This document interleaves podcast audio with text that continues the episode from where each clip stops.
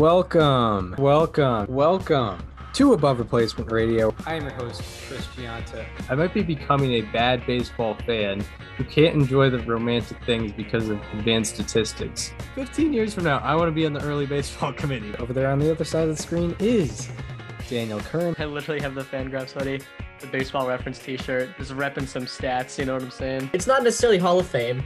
It's not necessarily above average, but we can guarantee you we are better than just the standard replacement level college sophomore. And welcome to Above Replacement Radio. We're talking baseball kind of whenever. I'm your host, Chris Gianta. Over there on the other side, on the other side of the screen is Daniel Curran. How you doing, Daniel? Chris, I'm doing very well today. We are.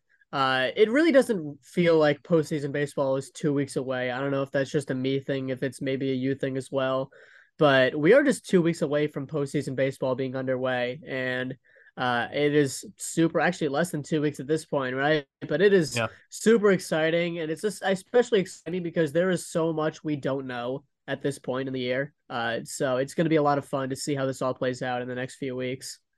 Yeah, there are literally like four teams in the American League where we don't know uh, what their fate it, what their fate is at all. You know, one of one of those four teams is going to miss the playoffs, which is crazy to think about. And then yeah, in the National League we have a lot of the same situations except there's uh, not really any divisions at play over there. Um, all the divisions in the National League are pretty much sorted out, but that wild card, you know, we've talked about it for a while. Is is absolutely crazy, but yeah, um, yeah, it, it's it's crazy how much is still very much yet to be determined or yet to be close to be determined at this point in the year. And uh, yeah, it's making for an exciting regular season, that's for sure. Happy to be uh, watching every day. So yeah, we've been talking about these playoff races for a good while because of how intense they've been and how much th- things seem to have changed and then come back to kind of staying the same for a while. And but we haven't really talked about much as to why it's important for certain teams and like what it means for each organization if they do indeed make the playoffs. For some teams it's it's kind of a necessity to be in the playoffs right now because it's their window to succeed. And for some teams uh they're arriving early, they have a young emerging core and if they miss the playoffs it's not the biggest deal in the world because it odds are they're probably going to be there in the mix next year and years after but that's not the case for every team. So we kind of want to break down each of the bubble teams, each of the teams that has a chance of not making the playoffs this year, and and teams that that also have a chance of making the playoffs this year, uh, and breaking down kind of what it means for them to make or miss the playoffs. So, um, for for notes, I started with the Blue Jays. Um, what do you think about you know with with the Blue Jays making or missing the playoffs, what do you think about their situation in those, you know, in those hypotheticals? Yeah, so as it currently stands, the Blue Jays, uh, I believe, are in a playoff spot. They have the number uh, two wild card spot in the American League, but they are not far ahead of you know whoever the the last team in the AL West and the third team in the AL West is going to be. Um, they're 85 and 68 right now. I want to make sure I have this this right uh, entirely because they're in it right now, but not by a long stretch. They're, yeah, they're half a game above the Rangers and Mariners both. Uh, so you know, this can't happen today, but you know, a, a loss by Toronto and a win by both the Rangers and Mariners, which can't happen because they're playing each other today, would knock the Mariners out of the would knock the Blue Jays out of the playoffs. So, um, as it stands, according to Fangraphs, they have a 77.3% chance to make the playoffs. Um, and this would really be a big step backwards for the organization if they miss the playoffs. Um, there would be a lot of things that we have to blame. You know, I think the number one would be Alek Manoah and his, uh, you know, his disappointing season uh, from start to finish, essentially. Um, it would be very reminiscent of 2021 when they missed the playoffs by one game, very likely.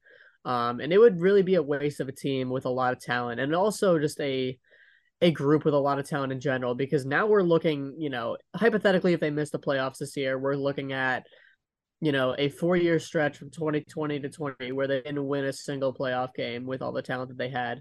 And Matt Chapman is a free agent at the end of the year. Um, and I think that's the only major piece they're losing, but you know, the core is going to be aging, you know, they're all going to be a year older. You know, there's questions about the legitimacy of Vlad Guerrero Jr. There's wonders about Bo Bichette's health, especially in the last month or so.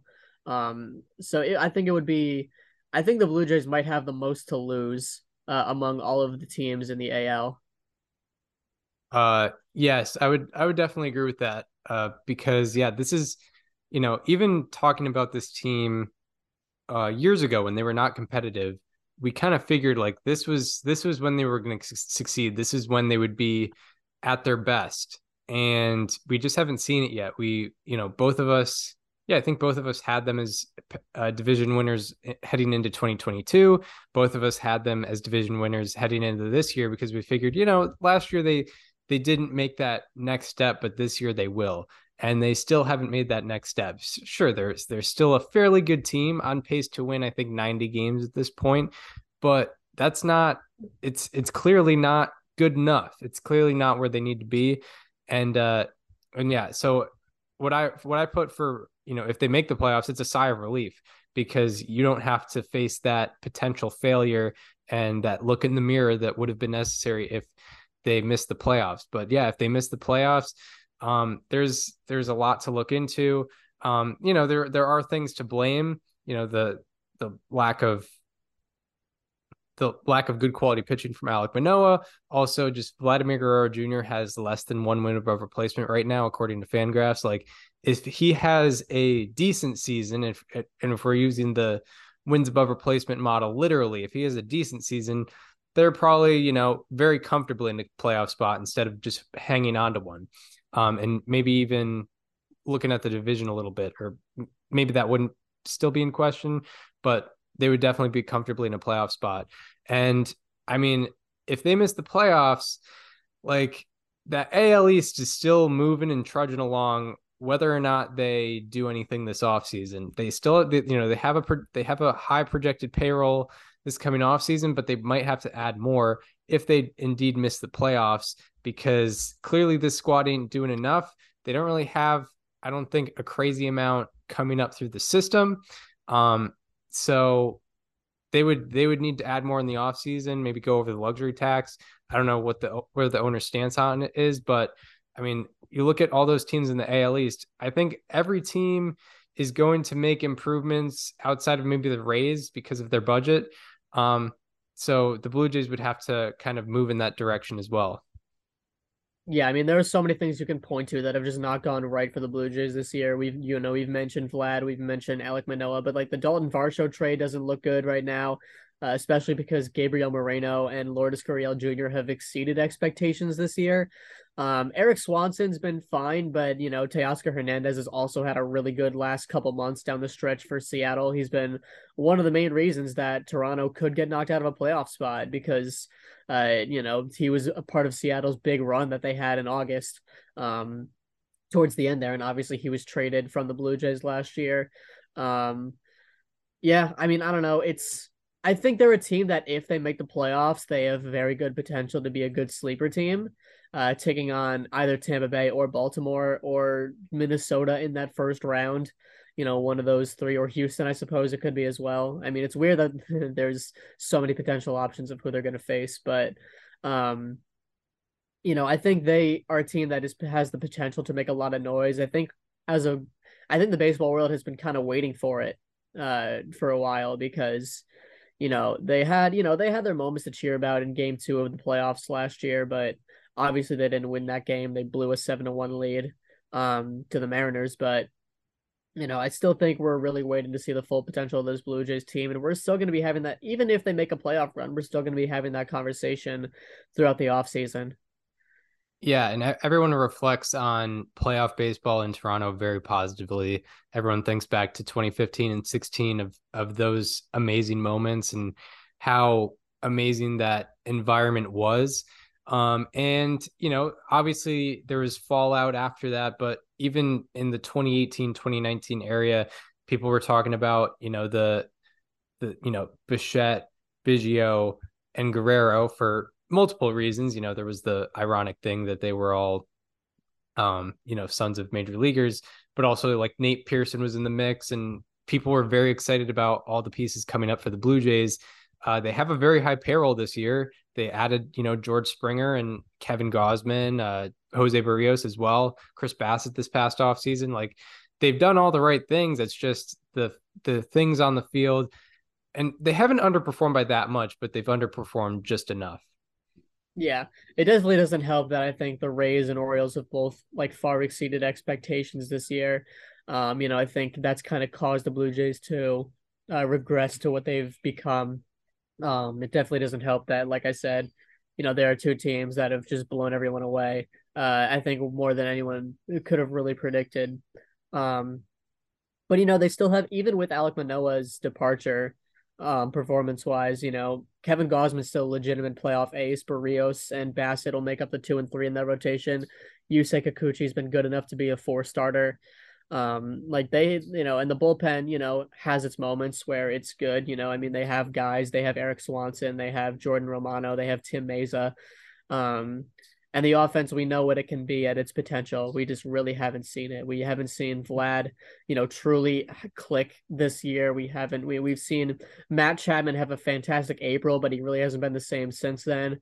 Um, Bo Bichette, we we need to see more out of. You know, I mean, he just got back from an injury and he's kind of struggled since then, so it's understandable. George Springer got unlucky at times this year, but we still expect more out of him. Dalton Varsho, we haven't seen it really out of this year. Um, so and and this comes when they in a year, not to mention where they fix the dimensions of the Rogers Center to better accommodate for the Blue Jays offense. Uh, and you know, like Vlad Vlad Jr. didn't have a home run at home until like July this year. Like it just didn't work out the way that it was supposed to this year. But they still have room to make up for it in the playoffs. But if they don't, that's gonna be a really tough look in the off season. Yeah, absolutely, absolutely. Um, yeah, it could be a big look in the mirror and and yeah, going back to the point of the division, like you know, we saw the Yankees as the biggest, you know, threats to the Blue Jays in the division. So yeah, we didn't really expect the Rays and Orioles to be as good as they were. So yeah, that didn't help didn't help the Blue Jays case in the AL East, but still, you know, with how much the Yankees underperformed also, that should also be a, a thing to get the Blue Jays up in the up in the ranks, but yeah, still just projected, you know, 90, 91 wins this year, uh, which surprisingly enough might not be good enough for a uh, for a playoff spot. Um, which is, you know, unfortunate luck of the draw. I mean, in a 12 team playoff format, 90 wins should be enough, but um, who knows? But as as it stands now, they are in a playoff spot. It just is possible that they don't make it. Uh, anything more on the Blue Jays? No, I think I got nothing. That was um, it. I um, mean, I think in the American League, they're probably the team with the most to lose. Uh, yeah, I would agree, especially considering like they they haven't had you know the World Series in the last few years like the Astros, and that's going to transition into the Astros. Yeah. Um, who yeah, they're they are the defending World Series champs. Um, they were projected to do very well this year. Uh, most people had them winning the AL West, uh, you and me included. Um, what do you think about like whether they make or miss the playoffs? What are you know what are what are the uh, takeaways from the Astros season? I mean, just knowing you know history and understanding like how this all works, it makes all the sense in the world that the Astros are going to make the playoffs because you know we've seen them there every year for the last you know six years at this point, right? They haven't missed the ALCS uh, since 2016 um, and I think performance wise, some people might see this maybe as the end of the window with how they've kind of struggled this year. They're 36 and 43 against teams with a winning record, uh, which, you know, when you get to the playoffs, you're only playing teams with a winning record. In fact, you're only playing the good teams with a, with a winning record. You know, you're not playing 82 and 80 teams. Um, you're playing, you know, 86 to 90 win teams at the very least. And at the most, you're playing 100 win teams.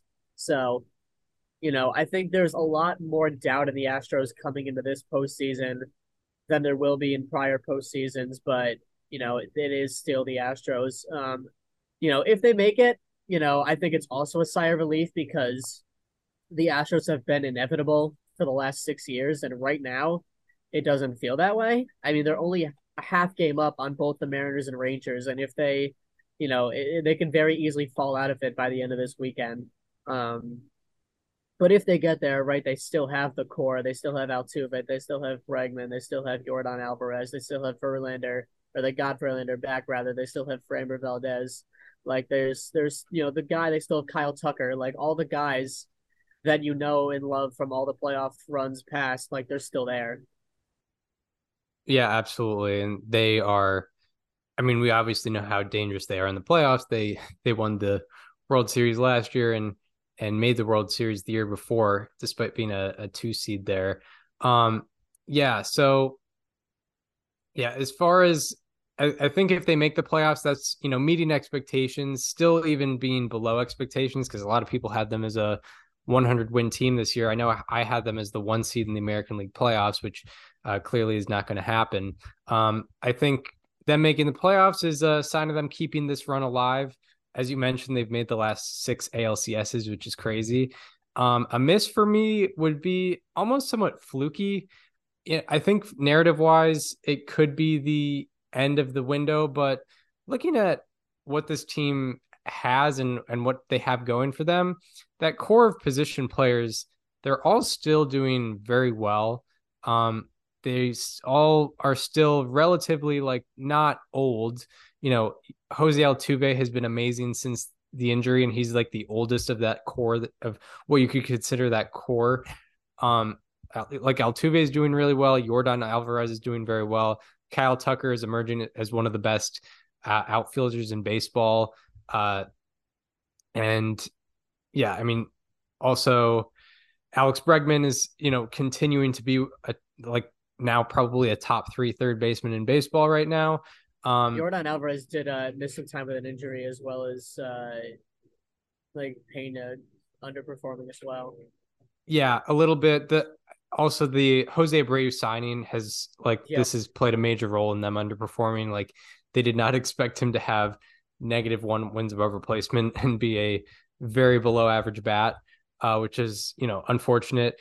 Part of it, just the of them underperforming this year has been pitching their team ERA plus has gone from 132 last year to 106 this year, which is still above average. But when you go, when you're 26% worse as a pitching staff, that, you know, leads you to, you know, perform worse on the field and, and, uh, and just win less games overall. So, you know, their starting pitching and bullpen has not been the same as it was last year. So that's partial partial to blame but I still would see it as somewhat fluky because if they miss the playoffs, I still have them as a um as a big contender for next year and I wouldn't be crazy worried about it. It would just be more of a surprise.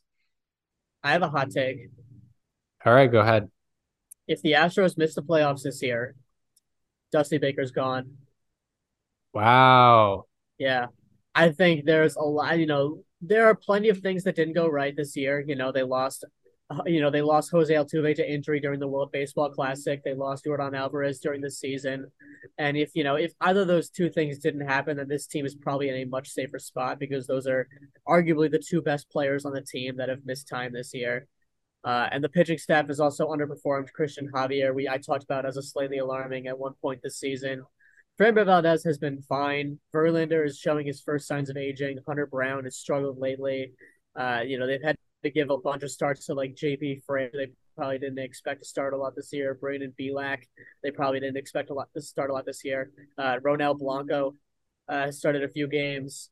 Um, but there are a lot of puzzling decisions that Dusty Baker has made this year. I think the main one is giving uh, Martin Maldonado 385 plate appearances to put up a 67 OPS plus when Yainer Diaz has a 133 OPS plus this year.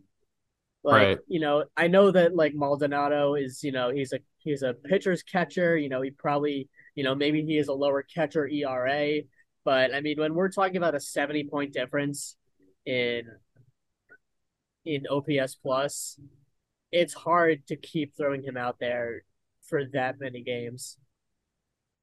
Yeah, yeah, for sure. It there is there is something there with that. Um, yeah, and even even with that, I think also like I'm not sure where the Astros feel like Dusty Baker fits in their long term picture because obviously he's just in in general just in nothing to blame on on him. He's an older gentleman. Like you don't know how long in general he's going to be managing yeah. uh, baseball I games. Dusty Baker was an impromptu hire to begin with, right? Like exactly. you know, he was he was never part of their plan other than when, you know, all of a sudden AJ Hinch got fired because of the scandal, and they had to quickly grab a guy that you know was was going to dissociate them from the scandal, and Dusty Baker was that guy, and you know, I mean, he has you know he's only brought them to the ALCS and nothing less, but um, you know, he's like I said, like you said, not a part was never a part of their long term plan, and with the the division, you know the division has caught up to them this year. I think that's a pretty easy thing that we can agree on, no matter how these next couple weeks go, um, because the Astros were a shoe in to win the division every single year, and for the it feels like for the first time, other than 2020, you know, there's there's a toss up here where there's three teams that have a legitimate shot of winning the division. So I think there are adjustments the Astros need to make this offseason to make sure that they are still establishing themselves as, you know, the clear front runner in the AL West. And I think one of those moves is finding a new manager. Yeah, it's possible. I mean, also in 2020, like like Dusty Burke, Dusty Baker's first job was like public relations management basically because he, he yeah. was part of these like press conferences and stuff that to talk about a scandal he was not a part of um i he mean yeah he's done a great job different team actually yeah exactly um so yeah he's he's done a great job but yeah i i wouldn't be surprised if something happened there yeah, I mean, um, he's already, you know, he's already won a World Series. He was like the winningest manager without one, you know, up until last year. Um, yeah but I think it's very possible that you know they they transition to another another helm. Yeah, it'll be it'll be interesting to see if, another if regime if that if that happens because yeah the the the um Astros in general haven't been afraid to make like you know quick decisions. I mean they let go of their GM after the year after winning a World Series, yeah. um or I guess chose not to resign him, but you know, it seemed like a pretty easy move to get him to to keep him, but that that just uh didn't happen. Um so yeah, moving on from the Astros, we have the Mariners. Yes, the Mariners. Um what do you think about them making or missing the playoffs? Yeah, I mean if they if they miss the playoffs, like I said with the Blue Jays, it would be a step back for the organization. You know, I think in 2022, you know, they were obviously going for a World Series, but they were, I think, happy to be there in the playoffs. There's the element of, you know, they finally ended the 21 year drought. Um, and, you know, they were not the best team in their division. You know, they found their way into the wild card. Um, and they found their way into a playoff series win against Toronto. But, you know, that was, that was, you know, when they got eliminated, it was like, all right, well, hey, this is the start. Like next year is you know, where we build upon this season. We have a full year of Luis Castillo. Uh, we have a full year of George Kirby in that rotation, right? You know, some of the offense is going to develop more.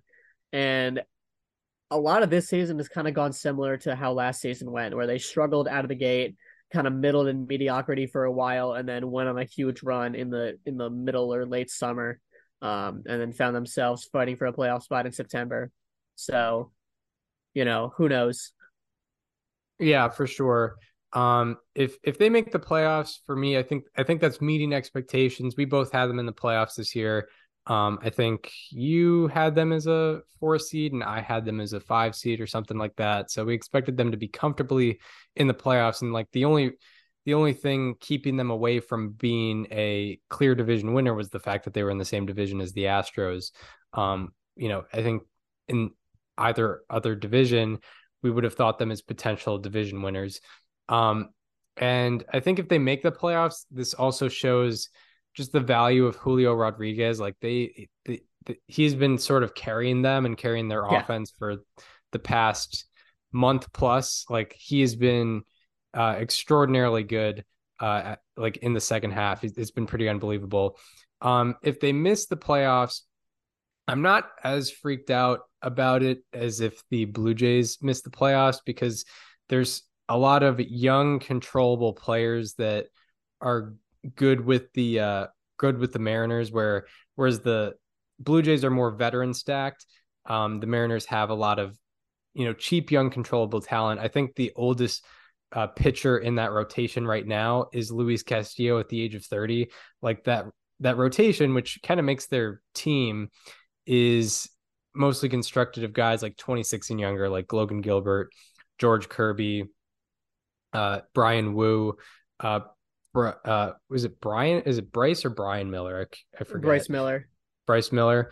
Um, yeah, like they have a good core there.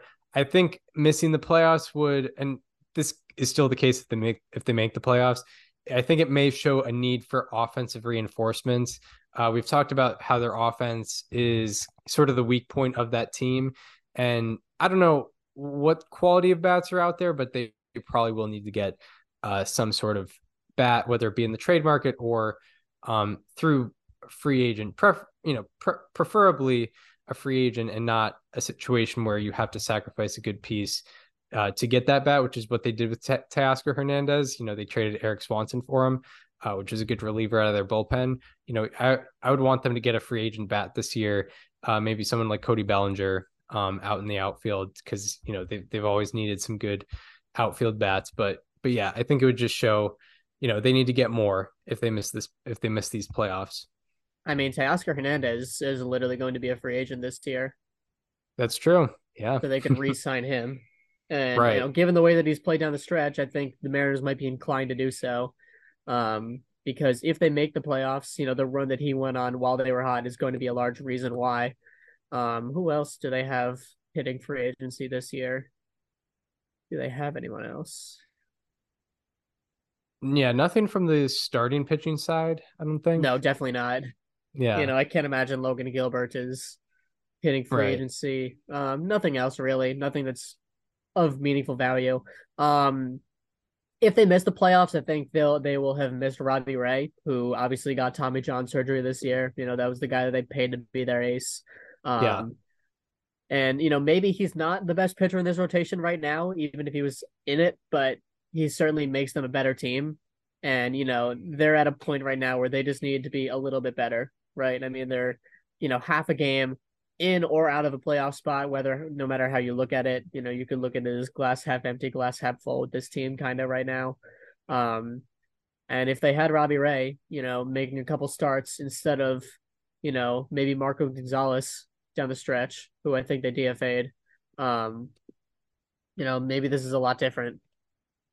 Right. I mean, yeah, whether or not he was in Cy Young form in 2022, he was still, you know, ERA well under four at 371 and also ate up a bunch of innings as well. Okay, no, he's he's on the 60 day IL. He did not get DFA'd, Mark Gonzalez. um yeah, with Robbie Ray, like he was an innings eater and he had a 371 ERA uh in 2022 and and obviously showed potential in 2021 to do even better. So yeah, who knows who how that would have gone. Um Yeah. anything more on the Mariners? Um, I feel like there is more. I don't know. Uh, I think, I mean, yeah, what they have to gain is kind of meeting their expectation. If they lose, it's def- if they don't make it, it's definitely a missed opportunity that might be looked back on in the grand scheme of things whenever this window of theirs closes.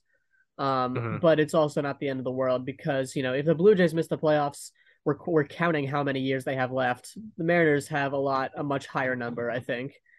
Um, but you know this is definitely not you know this is an opportunity. This might be the best shot they ever get at the division uh because you know i know the astros you know they look mortal this year but you know they, there's always you know there's always the astros right? The rangers uh you know have room for improvement uh and you know they'll probably address whatever they need to address in the offseason. So this might be the best shot that the mariners have. Right. Uh with the with the Mariners, like Mariners talking Mariners versus Blue Jays, both if they you know, either one is one is going to miss the playoffs, one is going or one may miss the playoffs, one will definitely make the playoffs. Um you know, to compare them missing the playoffs, one, you know, both both will be missing the playoffs in their window, but the Mariners have more years left in their window than the Blue Jays do. Yeah. Um, uh, I think the as well. mariners are only playing meaningful games from here on out, by the way. Like I know that every game is meaningful, but they're only playing games against teams that they absolutely need to beat. Um, you know, they played Oakland this week and I called that series a must sweep and they did it. They went in and swept Oakland to their credit. You know, no matter what the competition is, sweeping a team is never easy. Uh Yeah. but, you know, now you have to go at the minimum 6 and 4, I'd say in your last 10 games because you're facing only the Rangers and Astros. Uh, anything more than that is absolutely a bonus, but I think six and four probably gets you into the playoffs, considering that when you win, the other teams are losing. Right. And and also like yeah, part of part of the competition are teams that yeah, like part of the teams in their way are teams that they are facing. So Mhm. naturally if they win against those teams, those teams playoff odds are going to go down because they're losing ground. Um specifically Rangers and Astros. Um yeah, and speaking of the Rangers, that's that's the last American League team we have to talk about in the meaning of their playoff uh, make or miss, you know, potential. And yeah, for the Rangers, you know, I'll I'll start off by saying if they make if they make the playoffs, um, it shows great vindication for you know what they've been doing organizationally for the past couple years. Shows vindication for that high payroll. I mean they're spending like 250 million dollars on that team which props to them. Uh not gonna knock them for that. Uh, also shows vindication for their buy now trade deadline moves you know getting max scherzer also getting jordan montgomery specifically montgomery because you know he's a free agent after this year you know i think it's a low likelihood that they re-sign him at the end of the year um and also it shows the emergence of a you know, a young core that is also developing along with their great veterans with uh, Josh Jung, Leody Taveras, and Ezekiel Duran, who I learned today they got from the Joey Gallo trade, which is so props they to them for that. Yes, Um, they did. Yeah. Um, but yeah, what what else do you what other thoughts do you have on the uh on the Rangers? Um, yeah, I mean, this is a team that, you know, I think a lot of people would agree was ahead of schedule. Um, I think they have, uh, I think they have the least amount to lose out of the four AL teams. Um, you know, Corey Seager has been an MVP this year. Obviously, he's not going to win it because Shohei exists, but he's probably going to be the MVP runner up. Even with the time he missed due to injury this year, he's been like, I don't think people realize how crazy he's been this year. Um, he's like just gonna, he's barely gonna hit the plate appearance qualifier because he's seven away right now. But Corey Seager's hitting 331 this year. Um, he's a 1029 OPS, a 637 slugging. Like that's crazy. Um, he has 42 doubles in only 441 at bats, uh, which leads the American League, by the way, Yeah. and also 31 home runs. Yeah, and the guy's the guy's 29 this year. hmm Right. So like you can rely on this for you could you could rely on his window of success for a few years at least. Yeah. Yeah, for for me like them missing the playoffs like I think whether they make or miss, you can't say that they didn't go for it organizationally. You can't say, oh, it's because they were too hesitant at the deadline. Like that's not going to be a narrative that's going to be said about the Rangers. Um, and I don't even like if they miss the playoffs, I can't fault anything they've really done organizationally.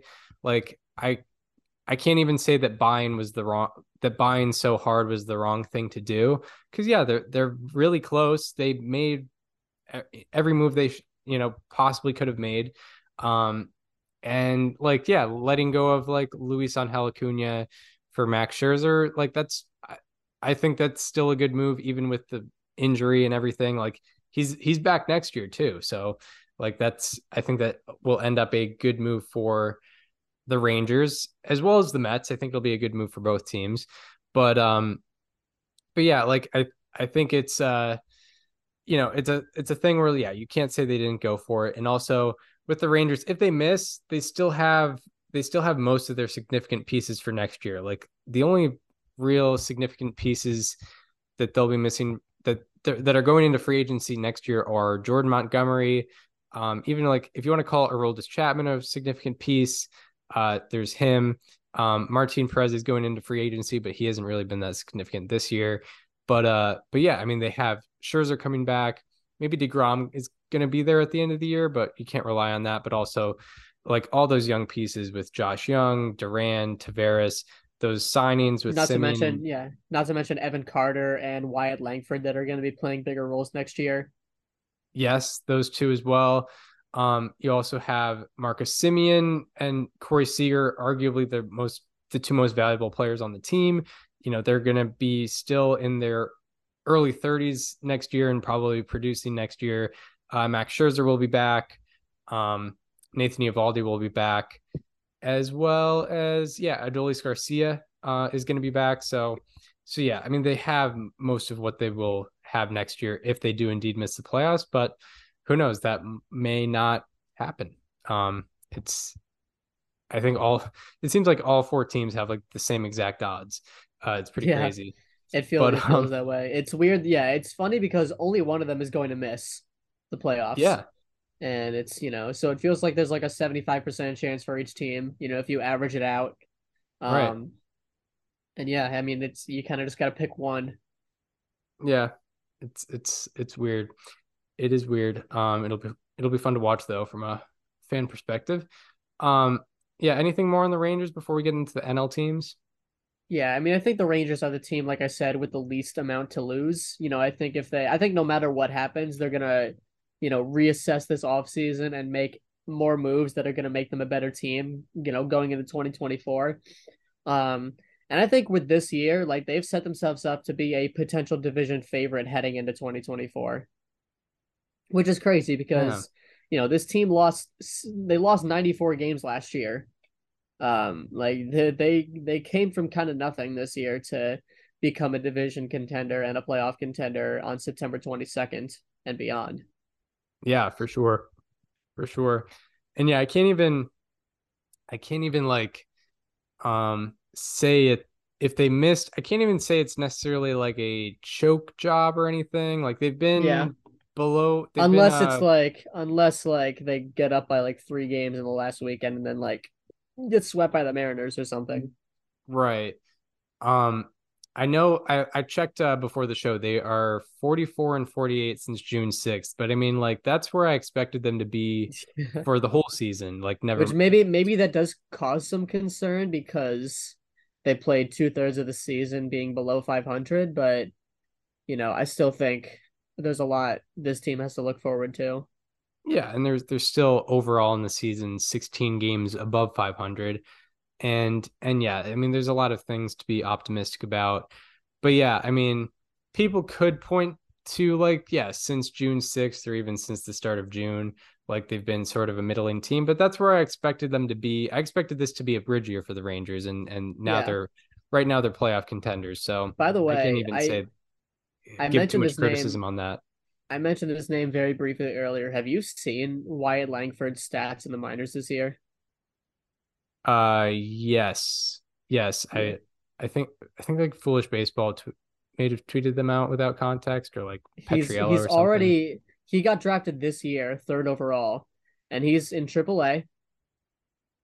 Which, like, again, he's 21 years old in AAA, uh, coming out of a three-year college uh, at Florida, and he uh, is five and a half years younger than the average AAA player, and he only has only played three games there, yes, but he has an 1171 OPS, and overall in the minors between four different levels, uh, rookie ball, high A, double A, and, and triple A, um, he has an 1171 OPS as well. Yeah, I don't want to call my shot too early, but this 2023 MLB draft class has the potential to be like one of the best ever. I think a lot of, and this is something I'll probably get into at other points, but like I think a lot of teams are kind of starting to realize that if you draft like a really good college bat, like you can probably just like let them zip through the minors if they're good enough. Because like there are a lot of players that were drafted this year, specifically out of college in the first round, that are going to be in the majors next year. Like Paul Skenes going to be in the majors next year. Dylan Crews going to be in the majors next year. Wyatt Langford, Kyle Teel, Jacob Wilson could be like a September call up next year. Like there are so many guys, and there are definitely more than I didn't name, but like there are already guys that are in double A for countless organizations. And next year, there's a very college heavy draft class. So I think a lot of teams are going to take advantage of that and like aim for guys that are going to be on their 2025 roster. Right. Yeah. Schanuel will definitely be on the Angels next year. He's yes, already up there. Nolan Schanuel, yeah. um, but yeah, I mean, yeah, it just feels like this year specifically, it, there is a long list of guys that are just killing the minors this year, and I feel like that just doesn't happen every year.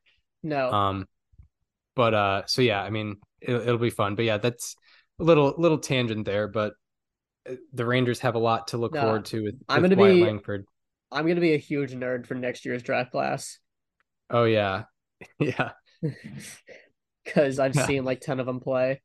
The way I'm very mildly into college basketball now because of Hoop Hall. Yeah. Daniel will be a college baseball and an MLB draft fiend because Yeah. of uh, all the players he came in contact with. I used to make fun of like the MLB exclusive fans that like got into college baseball in like that one weekend in February and then like just kind of forgot about it. Like as soon as spring training started, it's like, no, I'm actually gonna no, I'm gonna be that guy now. Right. Like I'm gonna be up at like on February like 26th, I'm gonna be up at like 11 o'clock watching Oregon State right. versus Stanford. Actually, Yeah. it definitely won't be. It'll be Oregon State versus a non-conference opponent, but or Stanford versus a non-conference opponent, but you get the idea. Yeah, it'll be yeah, Oregon State versus like Cal, Berkeley, uh Los Angeles, some Yeah, versus like. UC Irvine. right. Exactly. Actually, Um, for for personal reasons, if if UC Irvine and or and Oregon State play each other, like I'm all locked in on those matchups. yeah, yeah. Shout out to Travis Pizzana. Travis Um, Pizzana and Joe Yama. Yep. Yep. Um so yeah, that's that's those are the American League teams that we are talking about and you know, the the the narrative of them making the playoffs and the narrative of them missing the playoffs. Uh, as far as the National League goes, it is a little bit more wide open. I think most most of the teams we're talking about here don't have a crazy amount to lose here, uh, as far as you know what how their organization is going to be seen. Because I mean, the teams that had the most to lose are kind of almost, you know, already out of the playoff race. Most most notably with the Mets, but also the Padres. You know, unless they go unless they continue the seven game win streak into a 17 game win streak, um, they will most likely be out of the playoff race as well. And we all know the implications of them missing the playoffs. We've talked about it a bunch. But um, as far as the, we'll start with the Diamondbacks, who have the most comfortable position out of anyone not named the Brewers, Dodgers, Phillies, or Braves.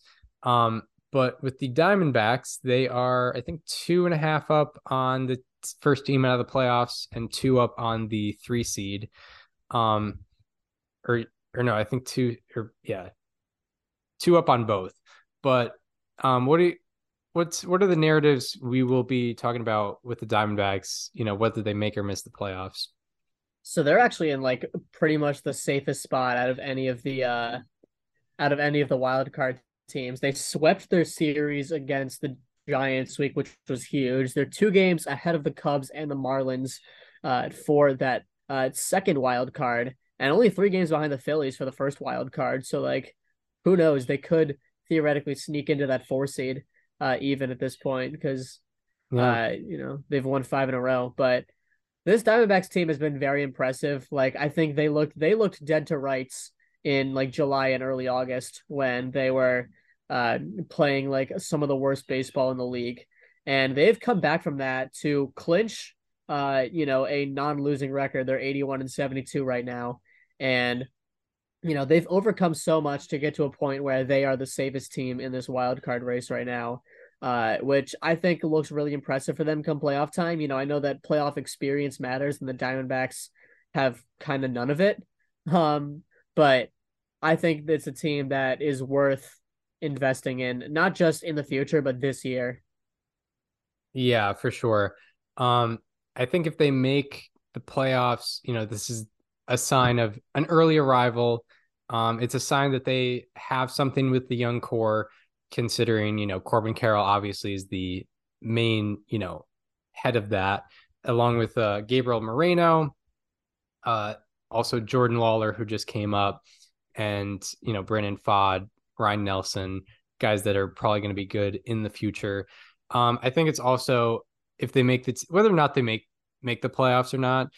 Um, I think it's a signal. The success, the overall success of the team is a signal to invest more in the team, like financially. Uh, I think they have, you know, a bottom 10 payroll right now. Um, and this looks to be a winning team for, you know, the next few years, maybe even, but maybe even beyond that. So, you know, the, the Diamondbacks have done it before by, you know, signing guy, signing a guy like, uh, Zack Greinke for over two hundred million dollars. Like maybe they need to go out into the free agent market and and get some more reinforcements to uh, invest further in the team and maybe even compete for a division uh, at some point in the near future. So so yeah, I think either way, it's a sign that like yeah, this is this is a team worth investing in. Um, and yeah, and if they if they miss the playoffs, it's sort of a a bit of a blown opportunity. They have uh, an their playoff odds at the moment are 86% right now. Um, but other than that, there's not there's not much to go into the idea of them missing the playoffs because I mean neither of us had them in the playoffs this year, so you know it wouldn't be the biggest deal in the world. It would just be like you know kind of a shame because they are sort of an exciting team and just from a fan perspective, just it wouldn't be the best. But but yeah, other than that, it's not not too much to look into if they miss the playoffs. Yeah, no doubt. Um, mm-hmm. I mean, they've kind of had a youth movement throughout the year, right? Where Corbin Carroll's been the face of that team and arguably the best player on the team. You know, Zach Gallen, who is a little bit more established, but only 27, is, you know, the ace of that staff, a Cy Young caliber pitcher. Um, I know that he's kind of struggled lately, but, you know, he still has a 338 FIP. You know, you like that going into the playoffs. Um, Gabriel, Gabriel Moreno, has been really good for them as a defensive catcher and also has a 107 OPS plus, um, which is exciting. Ketel Marte has kind of resurged this year. He's still under 30. Like the only consistent bat that they really have that's in their 30s is Christian Walker, who has struggled recently, but you know has been an excellent bat throughout the season and is going to be a guy that is kind of the you know the clubhouse, I guess, like tenured leader on that on that team, right? I mean, he was there in 2019. That's, that's as early as I remember. Uh, 20 yeah, 2017 actually. So he was on the team, and he probably wasn't on the roster, but he was on the team that made it to the playoffs in 17. Yeah, yeah, right, right, right. Um, also, I think what the Diamondbacks might want to look into uh, in the offseason is extending Zach Gallen because he has two years left to control right now. Um, and yeah, I mean, young control, you know, a young pitcher that's already talented and already figured out major league hitting to an extent uh, is extremely valuable. So I think the Diamondbacks should hop in on that um, because, you know, if he gets out to the free agent market, it would be hard to match the other teams, albeit, you know, it would be after 2025, but still, like, that's something that should be on the Diamondbacks checklist. Uh, and they've already done it, that with some of their pieces. They've done that with Ketel Marte and Corbin Carroll, which is a good sign. You know, always good to do that. So kind of continue that trend with, with Zach Gallen at the end of the season. Um, either way, whether they make or miss the playoffs, I think some of these narratives can apply to whether they make or miss the playoffs. But um, yeah, overall, it's been a pretty successful season for Arizona. Um, so yeah, anything more on the Diamondbacks? Um, it's pretty remarkable, I think, just that this team has rebounded so well from how bad they were um at that one point of the season. They do have a negative run differential. Um, but I don't really care about that right now. Um, yeah, no, I think it's pretty remarkable what they've done. Right, right, right, right. Um, so now the so now uh talking about the Cubs who are 79 and 74 right now. Um, they've had a real interesting sort of roller coaster season. They've gone from a middling team to a sort of bad team to a really good team that had 92% playoff odds at one point this year to now a team that's you know just hanging on and you know they've lost 10 of their last 13 but they still have a spot in the playoff race i believe um or are tied for a spot in the playoff race and uh and yeah i mean they they've kind of gone full circle in some form or fashion.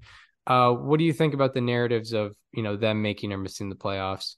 So, real quick for the NL teams, do we have the Cubs, Marlins, Reds, and Giants? Uh, just Cubs, Marlins, and Reds for me. Oh, so we're cutting the Giants out of this. You know, if if they no, can, I'm listen. they, I'm not saying we need to have them. They're literally under 500, but just just for clarity, so I can have this take. right? Okay. Okay. The next three teams we're going to talk about, I think it it go goes back to the same narrative of you know they're outperforming their expectations this year, and a playoff ex, you know and, and a playoff appearance would be considered a win for this season.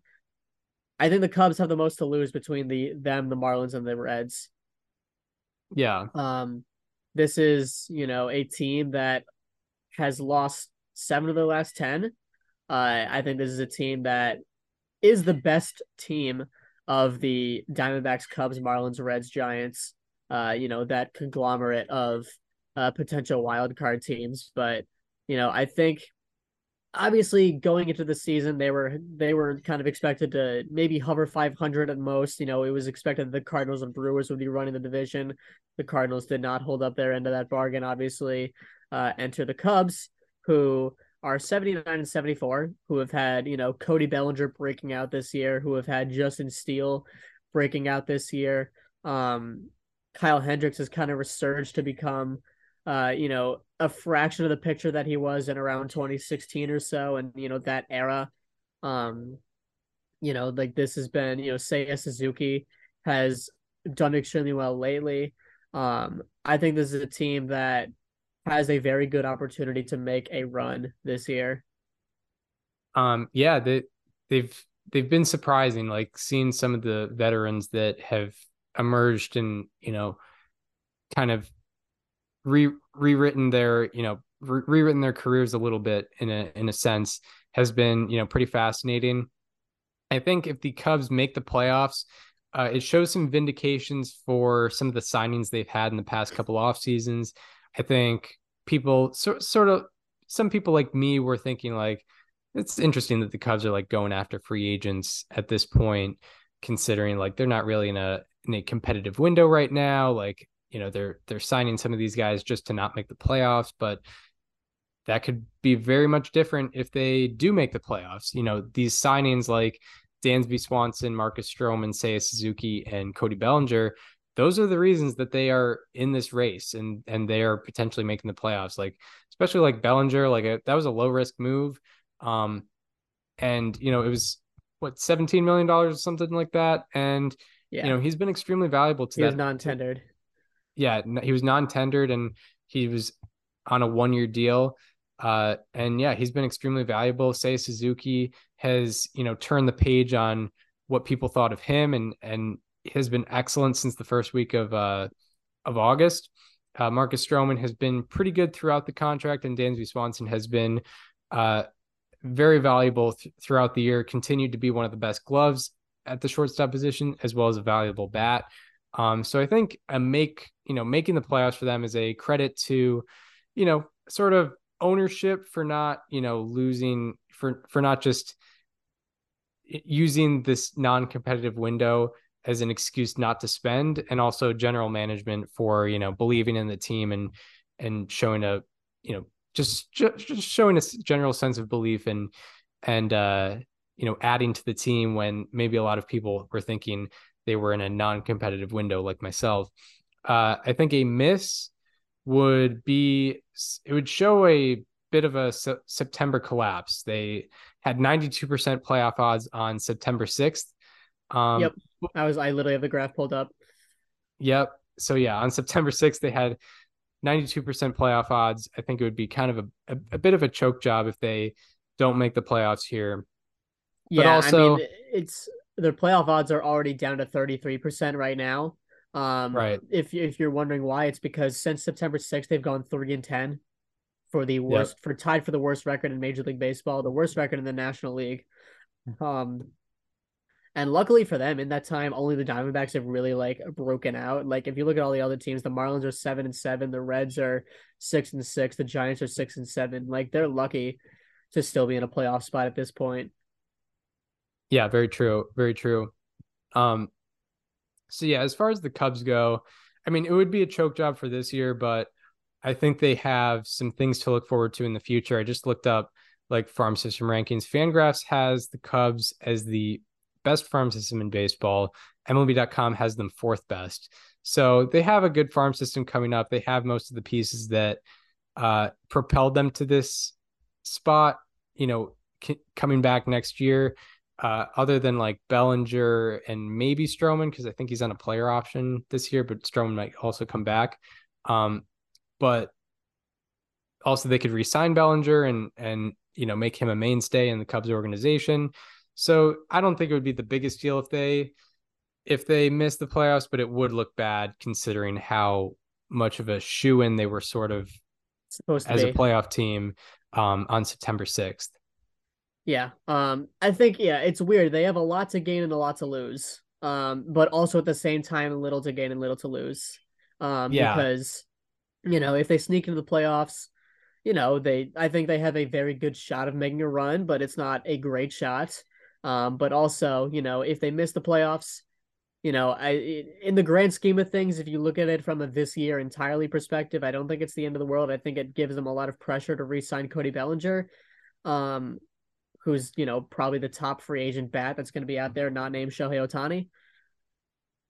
Right. You know, Right, exactly, exactly. Um and yeah, I mean it's depending on what on what scale you measure it by, they're out they're either outperforming or underperforming expectations. Like I think if you look at it before the season, they're outperforming our expectations. Like we probably pegged them as both as as a below 500 team and as long as they win two more games for the rest of the year, that won't be the case. Um and then, you know, if we, I think they were 10 games below 500 or 11 games below 500 at some point this year, we would not be thinking that they were going to be in this playoff race at all. But then again, like on September 6th, they're 12 games above 500 and 92% playoff odds. So that would be underperforming our expectations from that point forward. And, you know, being, you know, kind of, you know, letting letting people down and and not and not making the playoffs when they should have by that point. But like looking at on a longer scale, the fact that they got to that point is is you know pretty remarkable in general. So it depends. It really just depends how you look at it and what scale you you base it off of. you know, uh, in like Wii Sports Golf, when you're like on a par three and like you hit a shot from the tee box that like almost goes in the hole, but it doesn't. But like the crowd does like the the oh like that kind of thing. Yeah, That's the Cubs season if they miss the playoffs. I can I can get down with that. I can get like you know, you, I- that you know, you can look at it as like, oh man, like they they almost had it. Like it that was a that was a crazy shot that they that they had, but also like they're setting themselves up nicely for the future. You know, like yeah, you do you do miss that shot, but you got an easy you got an easy birdie right there. I yeah I like that take. I think that's that's the best Wii Sports golf analogy that we've ever had on 272 episodes of this show. Without a doubt. I mean, it's it's probably a I don't know what's second. Yeah, it, I don't think I don't know if don't there a there's- second. I don't I don't think there's anything that, that beats that. Yeah. Um so Shout out to our our old college roommate David Kilburn, by the way. Yeah, David, uh David Kilburn, golf golf champion. I think he was the last one to do it at, in the townhouse. Yeah. Um the Marlins. Uh the Marlins are an interesting interesting organization. Uh I'll start with the Marlins by saying like if they make the playoffs, I think we would both agree this is sort of a mark of accomplishment for Kim Ng, you know, obviously uh famous for being the first female general manager in uh in baseball. And you know just even you take away that part it's still a it's this is a mark of an accomplishment considering you know this team uh won 69 games last year. And part of part of why they're in the position they're in is is some of the offseason moves that they've made uh whether it be uh this past offseason at this trade deadline uh at a at the 2021 trade deadline or even at the uh even I think in the 2021 to 22 offseason, uh, you look at some of the pieces that are getting them there, uh, most notably Luis, Luis Arraez, and both Daniel and I would acknowledge that that's been a pretty even trade up to this point, but we would both also agree that the Marlins needed offense much more than they needed started pitching. So overall, it's been a pretty good trade for the Marlins. Uh, along with that, Jorge Soler has been a big part of why they're in the position they're in. That was an offseason signing heading into the 2022 season. Uh, Jesus Luzardo has been a fantastic uh, contributor to the Marlins, maybe their best starting pitcher this year. And uh, he was a trade. He was part of a trade uh, where Kim Ng was the you know was the dealer in that and traded off Starling Marte for him. Uh, and then also you have Jake Burger and Josh Bell were both acquired at this at this past trade deadline. Both have been really positive contributors for them, and even someone who uh, isn't an above average bat this year, but still has been just an overall um, above replacement contributor uh, with Bryan De La Cruz, who was uh, who was acquired for Yimi Garcia back in back in 2021. So I think just it would be a mark of an accomplishment for the front office there in Miami if they were to make the playoffs this year. If the Marlins make the playoffs, I think it's pretty safe to say that between August 1st and October 1st, the Marlins were the winners of the trade deadline. True. Right? I mean, like because you know, obviously that you for the trade deadline, you you you try to evaluate trades for more than just what happened for the rest of the regular season because you know, maybe Jack Flaherty goes out and dominates in the postseason for the Orioles and wins them a World Series. Maybe Justin Verlander returns the Cy Young form in the playoffs. Like, there's obviously many different things that can happen in the postseason. But I think from trade deadline through the end of the regular season, if the Marlins make the playoffs, they had the best trade deadline in the league. Yeah, yeah, absolutely. And that's not even to say that these were complete buy now decisions. I mean, Josh Bell mm-hmm. is uh I think supposed to so, supposed to be under contract next year. Jake Burger is under control for like four more years after this, or even yeah, like that's five a, more years after this. Trade. Yeah, like yeah, I mean, the, it looks really good for for the Marlins right now, and like yeah, if not for those if not for those trades, they're probably not as close to a position as that, especially considering they were lacking offensively. They've always sort of been lacking offensively.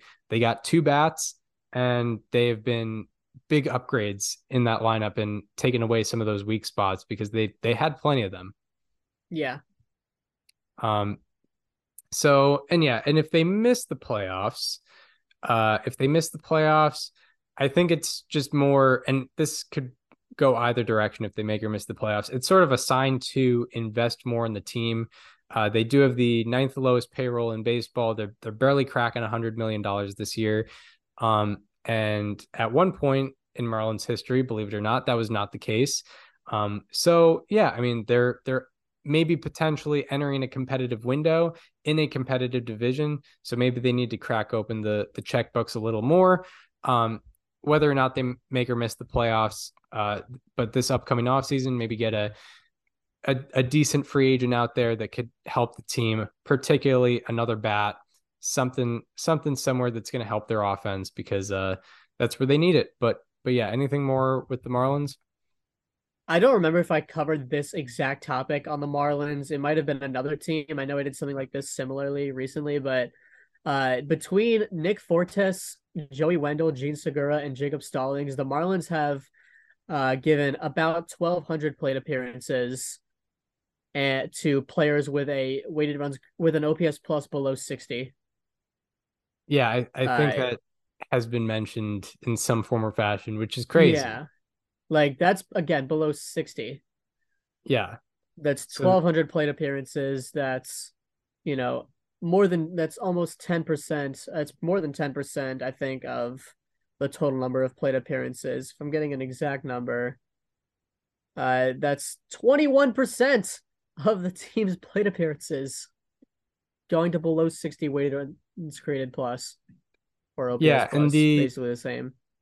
The like below like the below replacement threshold or the replacement threshold is around like 75 to 80 yeah. And they are much below that below replacement threshold, um, which is pretty crazy. So yeah, I mean, investing more in that lineup financially would would uh propel them to uh much more success, especially in such a competitive division.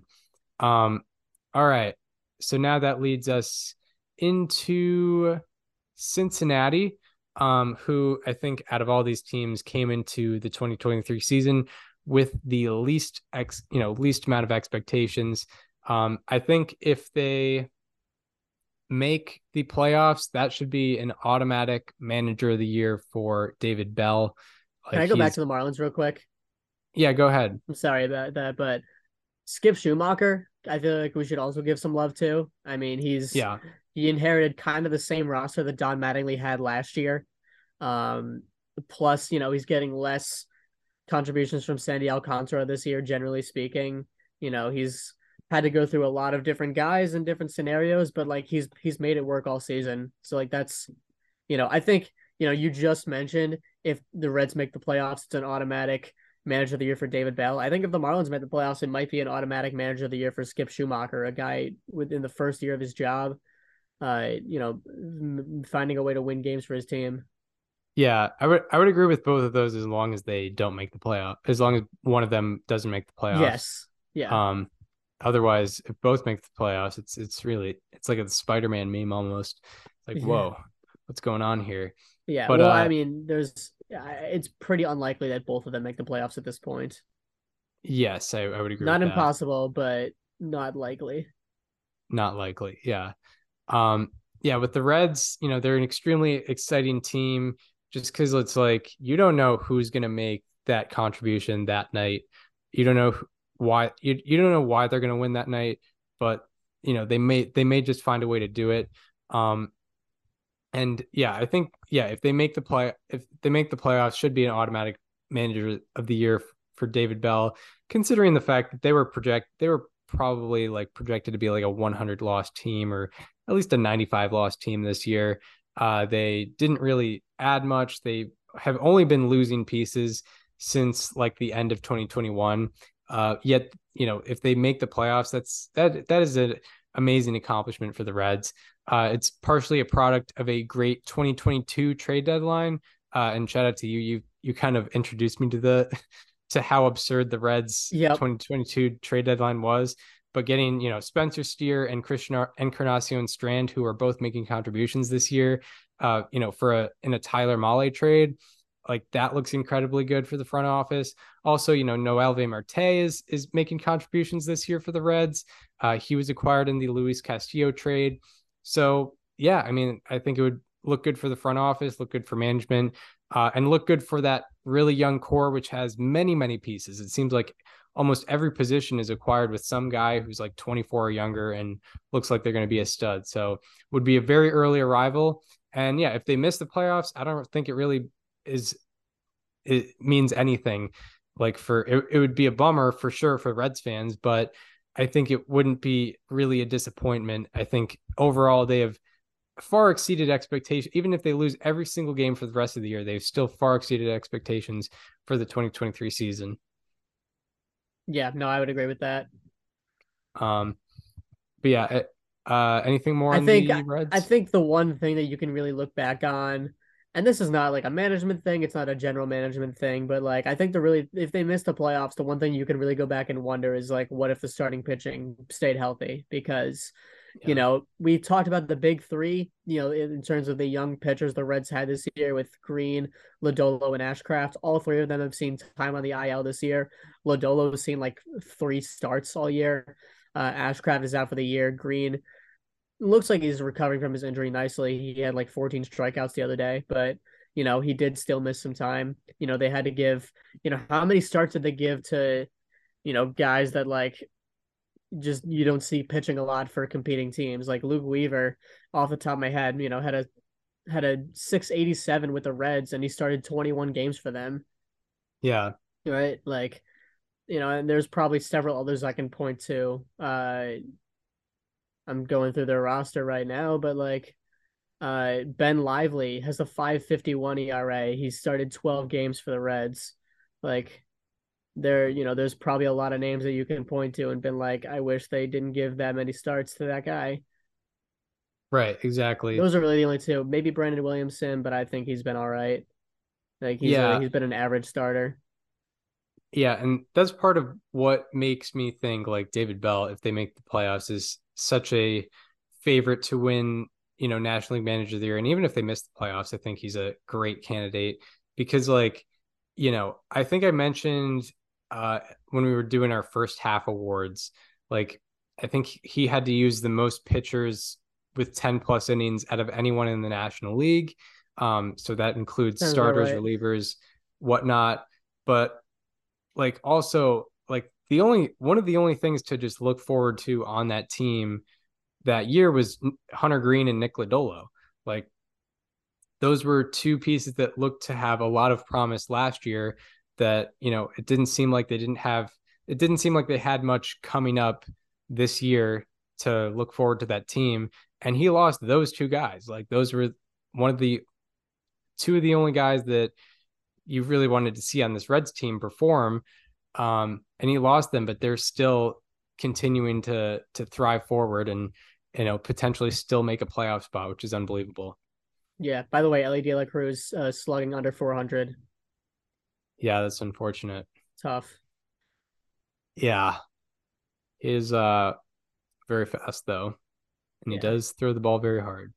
Yeah, I mean, it would be fun to see him in the playoffs, no doubt. Well, and like I don't think it's I don't think it's fair to blame him if they miss the playoffs because he is still 21 years old playing his first season. Yeah, but also as, like he has had a pretty steep drop off drop off this year. As much as like and we probably haven't expressed it on the podcast as much, but sometimes we talk about like how much, you know, hype he gets for you know, so not being that productive a player, the pressure shouldn't be on shouldn't be on no. him at this point in his career. Like he's no. 21. Um, him being, you know, even I think we would call him like an average player considering base running, uh, hitting defense, and uh, yeah, in defense, like overall, been a pretty average player this year. But you know, people propel and like, he's you know an exciting reel. piece. Yeah, he's fun. Like, there's no doubt about it. If you don't think he's fun, like, I don't know what you're watching. Right. Yeah. Yeah. I we just see like a lot of potential and we're excited for his age, you know, 24, 25 seasons, but yeah, this year it just hasn't, you know, it hasn't been uh all that great. Um, but still better than a lot of 21 year olds, which is which is nice. Um all right. Yeah, anything more on the Reds? I think that's kind of all I had. All right. Well, those uh that's talking about playoff, you know, potential bubble playoff teams, what it means for them to make the playoffs, what it means for them to miss the playoffs. Um, some have higher stakes than others, which is what we what we talked about. Um, but yeah, now we will get into our players to highlight segment, um, starting with the good for our uh, Friday, September 22nd, 2023 edition of How About That. He's striking out less, walking more, and he's also making better contact. Turning into a strikeout machine just out of nowhere. He's been excellent all around this year. He is getting a. How about that? Yeah, so for my how about that, for the third time this year, I am going reliever diving. Nice. Uh, making a splash today. I talked about Andrew Wantz back in April. I talked about Josh Sborz back in June. And on September 22nd, I'm talking about Abner Uribe from the Milwaukee Brewers. Uh, Chris, I don't know if you've heard of this guy. Have you heard of him? No. Oh, I'm, well, I'm glad you haven't because you're about to learn a lot about this guy. If you've never seen him pitch before, he is absolutely filthy. Uh, he has a 129 ERA and a 276 FIP in 28 innings pitched with the Brewers this season. Uh, and since his MLB debut on July 8th, yes, he debuted this year, he is one of only nine qualified relievers that hasn't given up a home run. Uh, he also has 10.97 strikeouts per nine in that time. So he's striking guys out and not giving up good contact. Also, since that day, he has a 23% sweet spot percent against. That is tied for the 12th lowest among the 383 pitchers with at least 50 batted balls against in that span. Again, a 23% sweet spot rate. That is very, very, very good. Um, like I mentioned, 12 out of 383. Uh, his most common pitch is his sinker, which he throws about 60% of the time. It averages 99.4 miles per hour and also 21 inches of drop. Uh, so since his debut on July 8th, he has thrown 50 sinkers that have reached 100 miles per hour and had more than 20 inches of drop, both of those things. He's done that 50 times. He's one of just nine pitchers that have done so even once in this span, but none of the other eight have thrown uh, more than 26 of such pitches, and he's thrown 50. So he's near double the second most in terms of sinkers with 100 miles per hour and 20 inches of drop, uh, which is crazy. His sinker has a whiff rate of 24.3%, which is tied with Josh Hader for the second highest whiff rate uh, on sinkers. Uh, Josh Hader, Brewers fans might remember for being uh, another dominant closer that they have or reliever, because I don't think Abner Uribe is a closer. But uh, yeah, second highest whiff rate among these 67 pitchers with at least 100 swings against their sinker. Uh, and he's tied with Josh Hader there. Opponents are hitting 150 and slugging 167, excuse me, against his sinker with a seven degree average launch angle. Uh, so his sinker has been a dominant uh, primary pitch, and even more dominant is his slider, which is his secondary pitch. He throws it 33% of the time. He throws a slider 33% of the time, but he throws it 40% of the time with two strikes in the count. So uh he you know he throws it more with two strikes obviously his slider has 26 plate appearances ending on it. Chris do you want to guess how many batted balls it has? 26 plate appearances ending on his slider. How many batted balls? Um 13 six. Wow. He has six batted balls against the slider on 26 plate appearances, 16 strikeouts on 26 plate appearances, which is nuts. Uh, his slider has a whiff rate of 59.6%, the second highest among the 188 pitchers with at least 50 swings against their slider. Uh, his slider also has an expected batting average of 028 and an expected slugging of 044. Uh, that expected batting average ranks the lowest and his expected slugging ranks the third lowest among the 2,419 pitches with at least 10 plate appearances ending on them. Again, his slider is number one and ex- his number one in expected batting average, number three in expected slugging out of 2,419. So Abner Uribe has established himself as the filthiest, one of the filthiest relievers in the league. Uh, and between him and Devin Williams, that is one of the best back ends of the bullpen in baseball. So between the Brewers rotation and their bullpen, if their offense gets hot in October, they're a World Series contender, and it's because if you know if you're winning after if they're winning after seven, they have Abner Abner Uribe for the eighth. Yeah, Abner Uribe. Got to make sure I get the pronunciation right. Abner, How about like Abner that?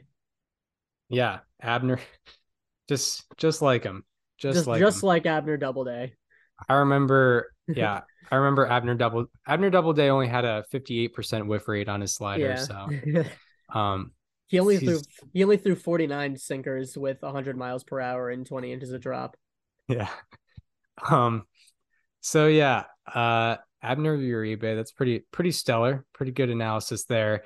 Um my how about that is actually a victory lap. Although he's probably not going to be a hit overall for the season. but uh, he's done really well over his last 13 games. And I'm talking about a guy in a team who has been, you know, that this team has been irrelevant for basically the entire year, but he's doing well over his last 13 games. I'm talking about Edward Olivares of the Kansas City Royals, I believe an outfielder for uh, for Kansas City. In his last 13 games, he's hitting 372 with an 1158 OPS. And out of 165 qualifiers in this span, his average ranks sixth, on base percentage ranks 10th, slugging ranks fifth, and OPS ranks fourth. That 1158 OPS is the fourth best in baseball in his last 13 games. Uh, out of 245 hitters with 150 plus pitches seen in the span, Edward Olivares' expected batting average ranks 13th, expected slugging ranks 8th, and expected WOBA ranks 9th. So his expected numbers, uh, you know, at least expected slugging and expected WOBA are top 10 out of over 240 hitters. So those expected ranks are right up there with the actual uh, number ranks. Uh, part of this has to do with him hitting the ball harder. Uh, Edward Olivares' average exit velocity has gone from 86.7 miles per hour before the span to 89.0 miles per hour in the span. Uh, and more notably, what has resulted in him getting more extra base hits has been the average exit velocity on fly balls, particular, particularly. Uh, his average exit velocity on fly balls has gone from 89.1 miles per hour to 98.6 miles per hour. That is a 9.5 mile per hour difference uh, on you know how hard he's hitting fly balls, which is pretty stellar. And per- because of this, his barrel rate has gone from 7% before the span to 15% in the span. Uh, along with that, what's what I found very interesting, and it's very unusual to find this, uh, you know, in a span of more than 10 games, all nine of the fly balls that he, that Edward Olivares has hit have been 90 uh, or have been 32 degrees or below. All nine of his fly balls he has hit have been 32 degrees of launch angle or below, which is significant because all of them are in the sweet spot zone. That sweet spot zone we've talked about. It's 8 to 32 degrees. Hitters hit 590 and slug almost 1100 uh, when they when they keep it in that zone. So when Edward Olivares is hitting what's considered to be a fly ball, he's not hitting the ones that are hanging up and and and stopping 50 feet short of the fence. That's mostly competitive fly balls that um that are gonna either leave the ballpark or come close to it. So also, you know, with him keeping them keeping those fly balls 32 degrees or below, Edward Olivares' sweet spot rate has gone from 33% before the span to 47% in the span. And out of 250 hitters with, with 25 plus batted balls in the span, Edward Olivares' sweet spot rate ranks 10th, uh, which is, you know, top. It's a, uh, yeah, top uh, two and a half percent there. And also his, or no, not top two and a half percent. It's like top 4%. Uh, his walk rate has gone from 5% to 10%. So he's seen the ball a little bit better. His chase rate has gone from 31% to 27%.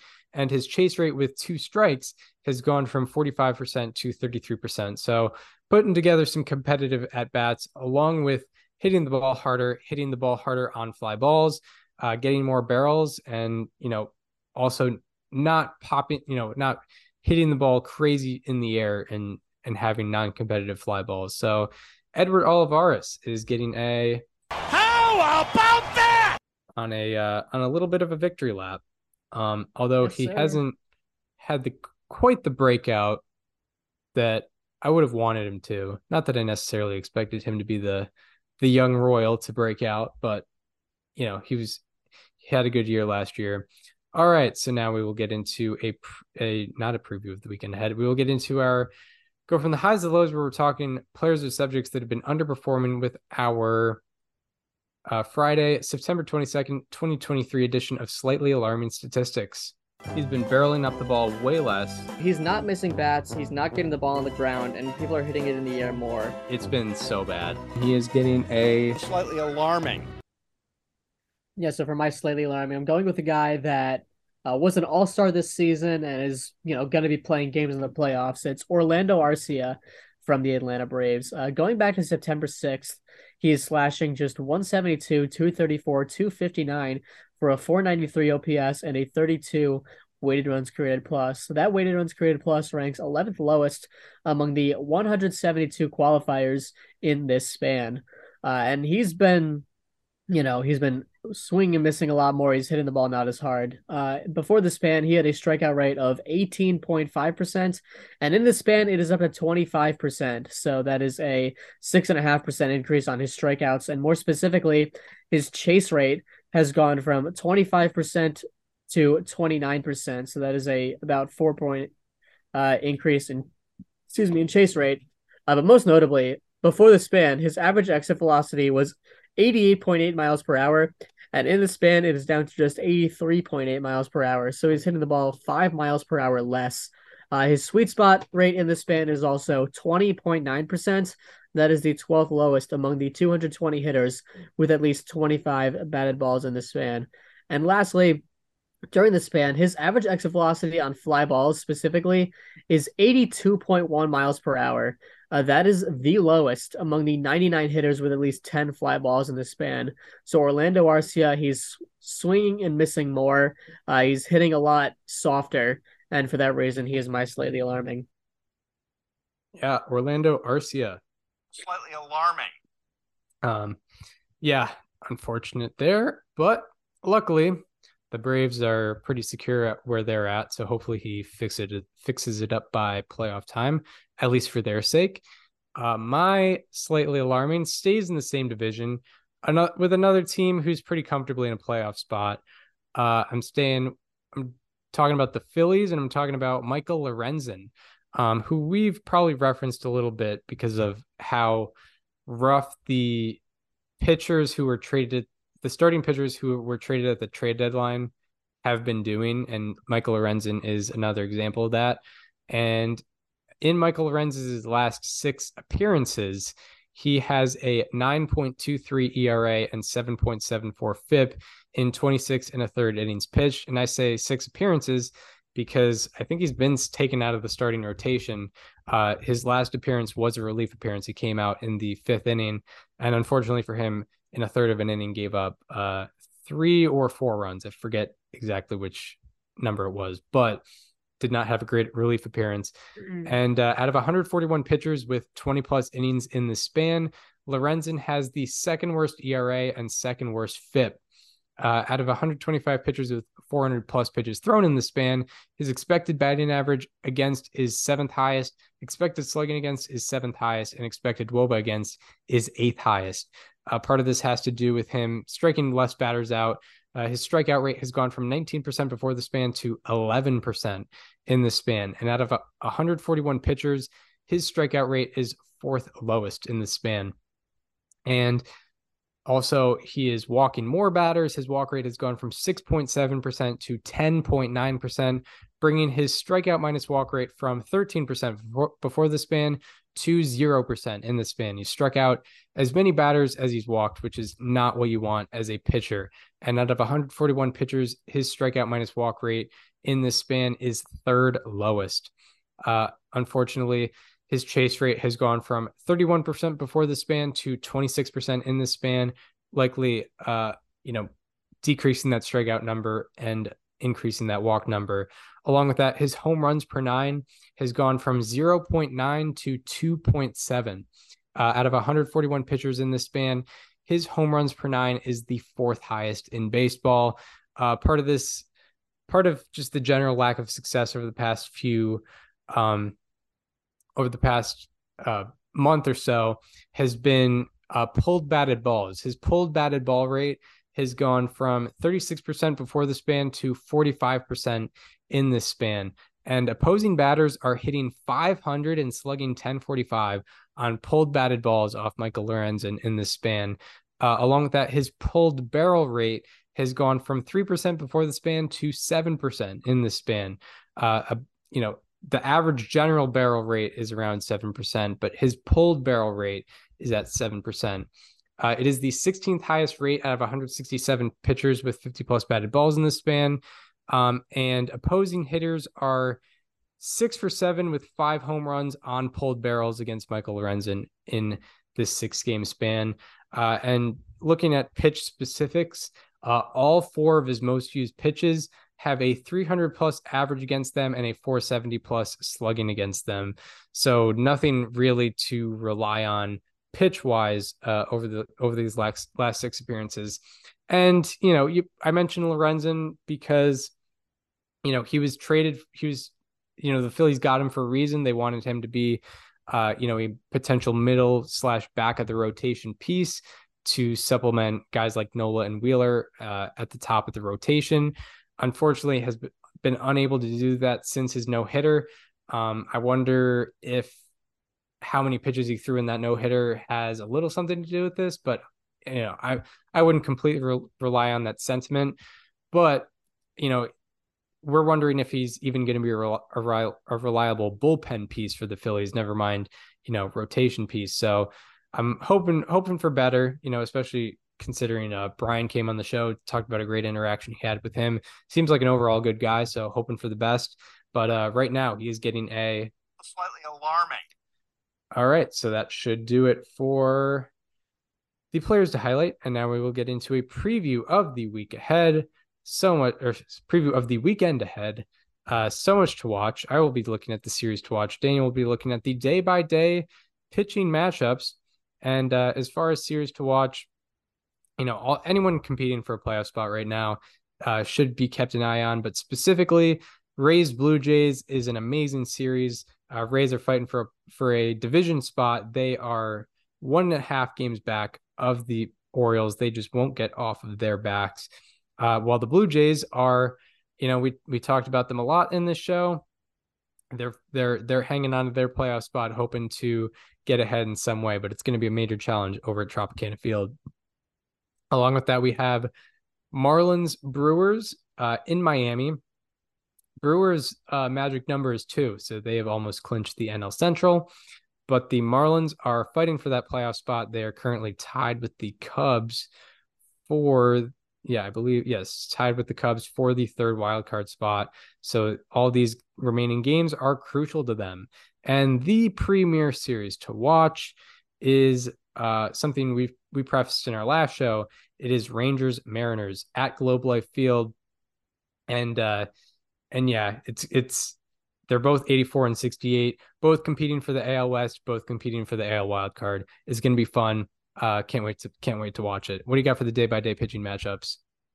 Yeah, some potential playoff uh, previews in there, especially with Marlins Brewers. If you know if the Marlins make the playoffs, they will very likely be facing Milwaukee. So uh, yeah, today on Friday, Andrew Abbott goes for the Reds against the Pirates uh, in Cincinnati. Pirates looking to play spoiler for a division rival. That could be a big, you know, moral moral victory series for them.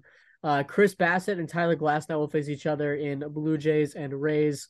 Um, Corbin Burnes will face the uh, Marlins for the Brewers in Miami. JT Chargois will be opening for Miami. Um, Tylor Megill and Taijuan Walker will face each other in Mets Phillies in Philadelphia. Charlie Morton will be facing the Nationals for the Braves in Washington. Um, you will have Shane Bieber. Is he coming off the IL? Is this his first start off the IL? Uh, he'll be pitching for the Guardians today against the Orioles in Cleveland. Um, I think Cleveland's going to be eliminated from the playoffs soon if they have if they're not already. Um, you will have Chris Sale facing his former team for the White Sox at Fenway tonight.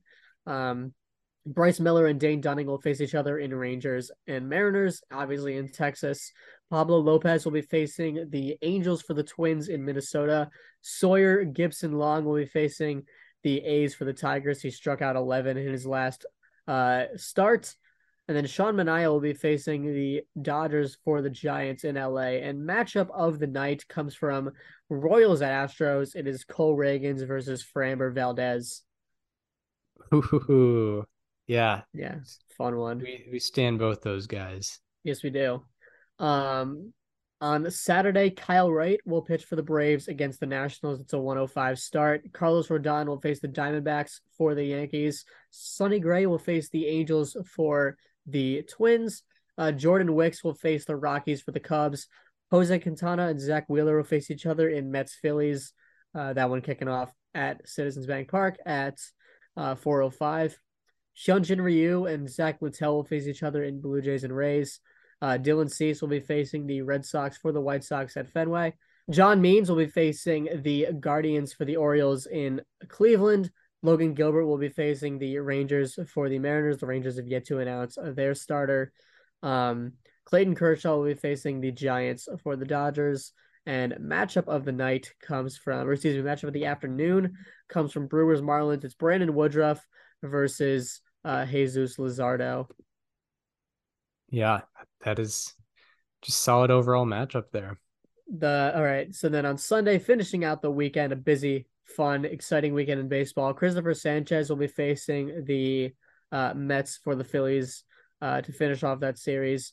Yusei Kikuchi and Taj Bradley will face each other in Blue Jays and Rays. Spencer Strider will face the Nationals for the Braves.